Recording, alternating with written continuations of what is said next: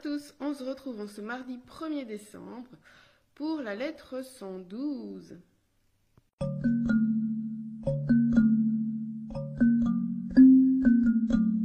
La lettre 112, c'est une lettre vraiment toute courte, je pense que c'est la plus courte euh, de toutes les lettres de, à Lucilius de Sénèque.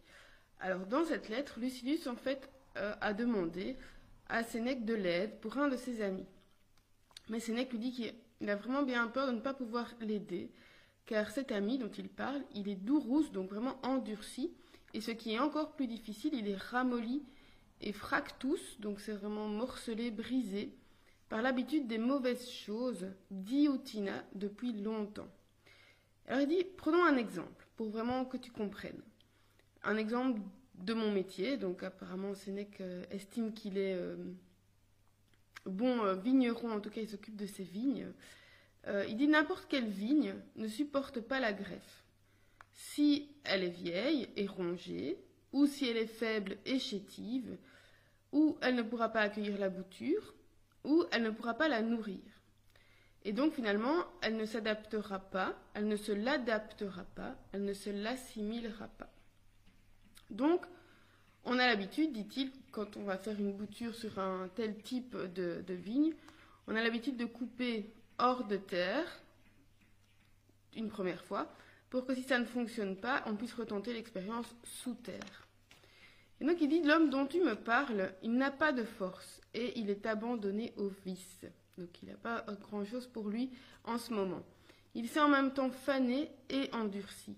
Il ne peut pas recevoir la raison, car il ne peut pas la nourrir. Donc il est trop endurci, il ne peut pas, elle ne peut pas le pénétrer si on veut, et il ne peut pas la, nourrir parce qu'il est trop faible.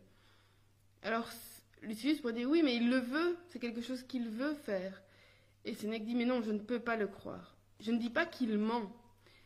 Euh, je pense même qu'il le désire. Il peut être euh, honnête dans son désir parce qu'il a il dit qu'il a en dégoût la luxure à ce moment-là, mais il y reviendra vite. Il dit qu'il est écœuré par sa vie. C'est normal. Tous les hommes aiment et détestent leur vice en même temps, Simoul. Alors, il dit Ne nous faisons pas une opinion de cet homme avant d'avoir la certitude qu'il a pris en horreur la luxure. Et pour le moment, c'est compliqué.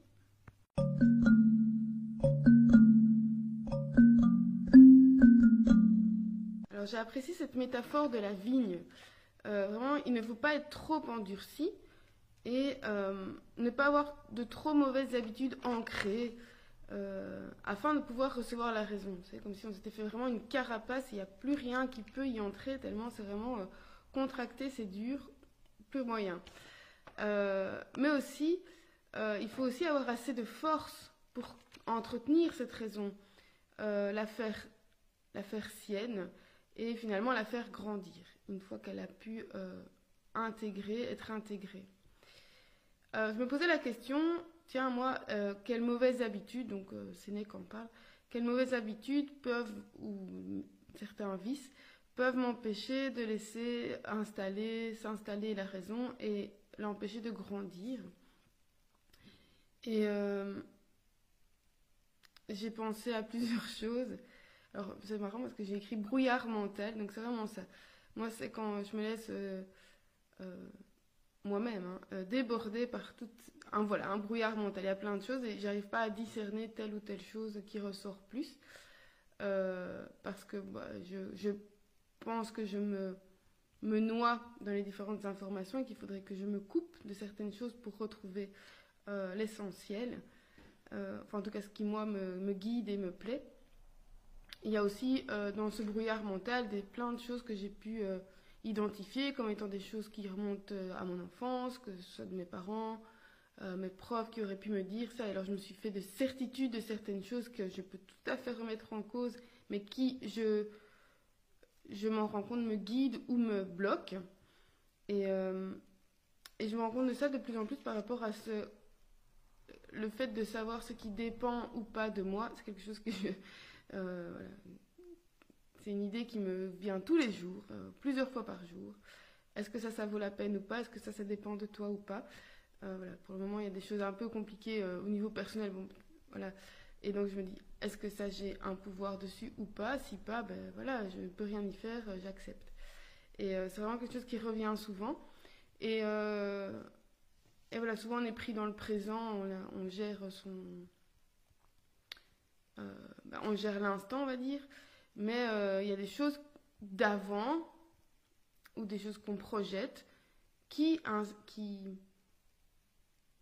qui, bloquent l'instant présent. Est-ce que je veux dire? Parce qu'on dit toujours oui, il faut vivre l'instant présent, mais parfois il y a des choses dont on doit se débarrasser, une espèce de carapace comme ça qu'il va falloir euh, euh, peut-être pas enlever, mais en tout cas adoucir, vous comme si on pouvait la polir un peu pour quand même laisser y entrer quelque chose. Voilà, tout ça c'est euh, pas simple, donc il faut il faut y penser, y réfléchir. Donc cette métaphore de la vigne, je trouve qu'elle est vraiment très très intéressante. Et est-ce que voilà, est-ce qu'on peut être tellement endurci, tellement euh, ouais, imperméable à la raison? Ça doit exister certainement. Euh, on se retrouve la semaine prochaine pour la lettre 113, qui sera plus longue, euh, mais aussi intéressante. À la semaine prochaine. D'ici là, portez-vous bien. Ou à l'été.